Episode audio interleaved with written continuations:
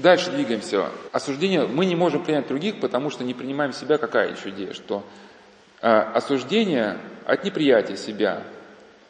Нужно себя принять. Ну, логика понятна. Но вот другой вопрос, что если человек ну, примет себя, вот он перестанет осуждать или нет? Я не думаю, что он перестанет осуждать. Наоборот, даже как бы риск увеличится, что вот я такой правильный, да, а вот другие не живут так, как я живу. А, здесь поэтому более уместна святоотеческая идея, что если будешь осуждать себя, не будешь осуждать ближних. Вот святоотеческая идея, даже а, эту фразу святых отцов, даже можно рассмотреть в русле нейрофизиологии. Ну, нам понятно, как бы святцы пишут, что если осуждаешь себя, у тебя не хватит времени осуждать других. В чем идет речь? Что как бы у нас доминанта, если будет вот такая, мы будем видеть свои грехи и недостатки, с ними бороться то мыслительная активность она не будет идти в том, в том русло, чтобы да, как бы начать эти процессы видеть в ближних. Я понятно объясняю.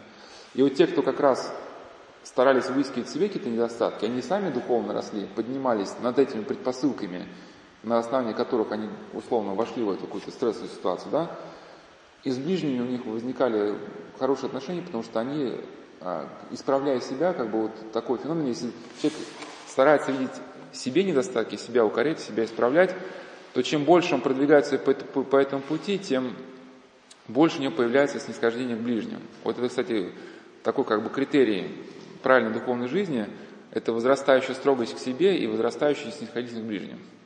Неправильная духовная жизнь сопровождается возрастающей попустительством себе и возрастающей строгостью к ближним. То есть себе человек может позволить, но я прогнился, ну с кем не бывает, я же человек, правда? Ну, спылил. Ну, я же быстро отхожу. А то, что там человек там лежит, там, да, уже неделю не может отойти после моего крика, как бы я-то об этом не знаю, да? Я, ну, это быстро отхожу, что он на меня обижается? Я же не злопамятный. Это он, какой, это он какой-то злый день меня не хочет простить, да? Вот, но, соответственно, другим людям, а как это он так мне там сказал, человек уже не спускает ни малейшей черточки.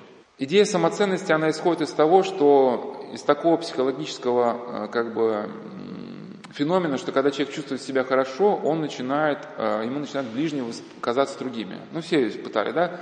Ты в хорошем настроении, действительно, и тебе как бы люди как бы добрее тебе кажутся.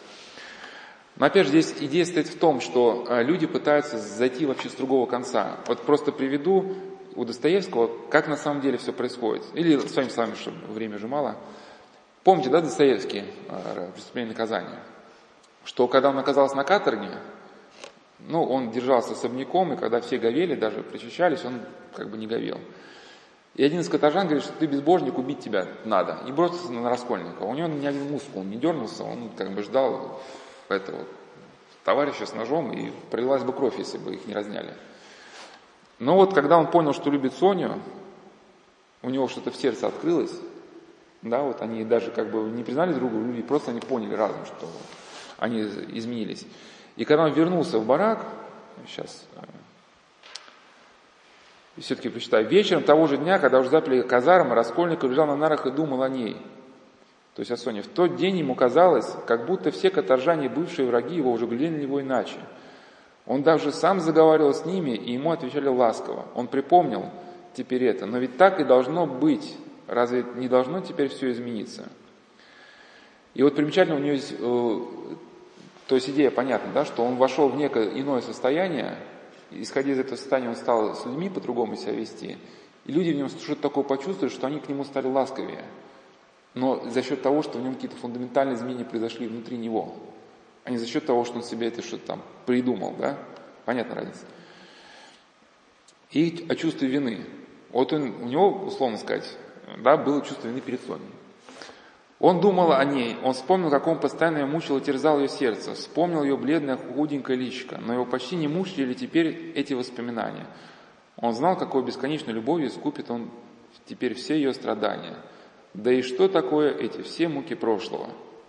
То есть, когда он принял решение начать новую жизнь, он понял, что он искупит страдания Сони, все свои прошлые ошибки новым, как бы, да, подходом жизни. Достоевский, может быть, где-то из себя ну, снимал, да, он же тоже у него есть его эта известная работа, а, как же вылетел сейчас момент разговора, а, записки из мертвого дома, где написано о пребывании на каторге. То есть он ушел, попал на каторгу с одним мировоззрением, ушел с другим и понял, что на каторге ты можешь выжить, если ты трудишься, если у тебя какие-то эмоциональные привязанности возникают, да, что иначе не выжить. А, и вот э, роман заказывается, заканчивается на, с намеком, что начинается новая история, история постепенного обновления человека. Вот эта ссылка психологической литературы, что в момент э, хорошего состояния мы смотрим лучше на ближних, показывает только одно – не то, что на принятие, а что мы смотрим на мир сквозь призму внутреннего состояния. И эта мысль можно рассматривать с христианской зрения. Нужно очищать все внутреннее око.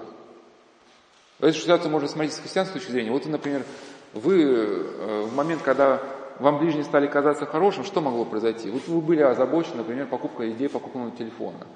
У вас там денег не хватало, у вас были деньги вложены там в доллары или там часть в евро, а курсы, курсы изменились, да что же это такое? что это там какой-то кавардак в стране происходит, и за это ответственны, и вы в этих мыслях вращаетесь, вам не до ближних. Ну, условно, вдруг птичка какая-то запела. И вы от этих мыслей оторвались, да, смотрите, вот там полянка, и вы понимаете, что как бы, ну вот, если наложить на эту полянку вот вашу покупку нового телефона, ну абсурд какой-то получается, да? И вы понимаете, что есть другая жизнь. И вот я что-то беспокоюсь о каких-то вещах, хотя можно жить, ну, как бы по-другому. И в момент становится хорошо. Но в момент, опять же, не потому, что вы признали как бы себя, как бы, да, вы приобщились к чему-то иному, да, к чему-то иному. Сама идея о том, что виноваты родители, конечно, чисто логически, она нас приводит ну, к полному тупику. Но выхода нет. Родители виноваты, они умерли, может быть, да. И вот как это материнская грудь, это пресловутая, ну, это идея психоанализа, что человек в детстве сосал грудь, которая показалась мне вкусной, у него во время этой оральной стадии у него сформировался образ невкусной груди, потом этот образ, он уже стал проецировать на весь окружающий мир, и все люди теперь, как у раскальника, и каторжане тебе кажутся плохими теперь, да, потому что ну, образ груди проецирует, а то, что ты там двух людей убил до этого, как бы это ничего, да, я уже приводил вот историю одного человека, который преодолел обсессивно-компульсивный синдром, тот самый человек из ванны, да, еще раз просто подытожу. У него был компаньон, который тоже страдал обсессивно-компульсивным синдромом. То есть обсессивно-компульсивный синдром выражался в том, что вот он, например, когда жил греховный образ жизни, там наркотики, пьянки, гулянки, он где-то на какой-то там э, гулянке, ему вдруг представлялось, что он дома не закрыл кран, например. И не просто об этом вспомнил, паника начиналась что он начинал метаться там, э, приходить стало все к тому, что он, выходя из дома, все снимал на телефон, чтобы вот если какая-нибудь паника начнется, что он что-то дома там не сделал, он начинал смотреть видео, в каком состоянии дома оставил. Ну, иногда даже в таком виде выражалось, как он однажды э, заявил, что к нему заполз таракан, и он ловил таракан и свернул дверь. Понятно, что там как бы дело не в таракане было, что это к чему? Что потом он избавился от этого. То есть не то, что избавился, ушло. Когда, как мы говорили, да, Порфириков Соколевит, что когда свет приходит, тьма уходит. Он стал читать Евангелие, выцерковляться. А опять же, выцерковляться не просто участвовать в таинствах, там, вычитать правила, сходить в нужное время, скушать с ложечки что-то там, да, а свою жизнь подтягивать а, ну, к христианскому образу мышления. Ну, я рассказал, да, что невеста у него, значит, все там, э, чтобы до брака не было каких-то там моментов. Если пост, то вот он очень мясо любит, что не есть пост. И на каком-то этапе вся вот эта петрушка с апсиником синусером просто закончилась. То есть просто это все ушло. У него есть один компаньон, который раньше был атеистом, сейчас как бы его статус повысился, он, он себе повысил статус, сейчас он уже агностик. То есть раньше он как бы вообще ничего то есть сейчас он хотя бы что-то, но как бы ну, агностики типа, ну, просто отрицают окончательную возможность познания, но уже что-то какое-то познание. И он пришел к выводу, что ну, действительно а, многие годы у него пытал, читал психологическую литературу, чтобы справиться с своими проблемами, которые там было немало. Ну, что он высказал, это что виноват во всем женская грудь. И между ними состоялся диалог, между компаньонами, на что первый сказал, ты говорит, знаешь, ты же помнишь, что у меня э, эта идея, Петрушка, это была гораздо более ярко выражена, чем у тебя. Но она, она мне ушла. Потому что я верил, да, что, что жизнь по Евангелию, да, что вот обращение к Христу глубокое, глубокое. не просто номинальное, что оно меняет человека, и, и какие-то проблемы из жизни начинают уходить. А тебе просто выгоднее верить в то, что ты вот в детстве пососал эту грудь, или что... Еще там вторая история была, что в детстве там мальчики посмеялись, ну, в итоге там травмированность, пятое, десятое, и теперь все это надо прорабатывать, там, да, да. Что вот эти мальчики на того посмеялись, теперь все это до конца жизни травмировано. И тебе выгодно верить в это. Да, и у нас, говорит, и у меня вера, и у тебя вера. Ну, просто моя вера, она приводит меня к чему-то положительному, ты как бы вот, ну, сидишь вот дальше. Как уже сказал на прошлой беседе, что сама идея принятия себя ведет человека к риску тому, что он примет свою зараженную грехом природу за ту норму, на которую надо, как бы, от которой надо э, основывать движение. Да? Хотя мы понимаем, что вот эта природа наша, она заражена грехом, и вначале, чтобы что-то строить, нужно что-то исправить. И поэтому даже люди, которые воцерковляются, особенно занимались эзотерикой, они, когда приходят в церковь, первое, что они хотят делать, они хотят поступить на психфак, чтобы создать, э, изучить психологическое инструментарий, чтобы там всех менять, всех кругом менять. Опять же, не себя, а всех других. И пойти на богословский факультет, чтобы всех своих прошлых эзотериков обращать в истину. Ну, используя, опять же, не, не методы самой истины, а методы, опять же, как бы, ну, психологического э, инструментария. И это вот особенно э, для, для женщины типичная картина. Вот кто там ездил на Перу, Айхуаска, вот это все дела, прямиком, приходя в церковь, это психфак и богословский, да, чтобы всех, как бы, кругом все были счастливы, всех привести к Богу. Опять же, привести к Богу, а что ты дальше с ним будешь делать? Ну, приведешь.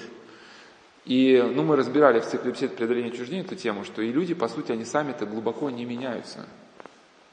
И э, за счет того, что человек сам не преодолел предпосылки, на основании которых он вошел в эзотерический мир, предпосылки остались.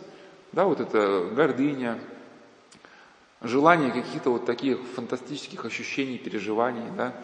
Все это осталось, просто теперь человек к этим целям, к этим же целям эзотерическим, по сути, будет двигаться, да, под маской, под маской христианства. И за счет того, что связь с миром падших духов осталась неразорванной, падшие духи также будут иметь доступ к человеку, только через него они будут воздействовать на его уже как бы других людей, да, затемняя им вот путь обретения истины. Давайте о Серафиме Роузе тогда э, поговорим в следующий раз. Э, его как раз, то сейчас мы говорили скорее, ну это такой некий, так сказать, анонс, да, мы говорили о неких, э, так сказать, э, критическом взгляде на эти теории, да, а Серафим Роуз это как, как раз он дает нам, э, выражаясь современными терминами, даже где-то сказал бы языком человека, который знает, что такое наука большая, но который сам прошел статическую школу, и вот он как раз дает э, какие-то критерии духовной жизни, его критерии не позволяют понять ошибочность не только вот тех моделей, которые мы разбирали, но они указывают и на иное как бы, развитие, куда вот нам вообще, христианам, двигаться.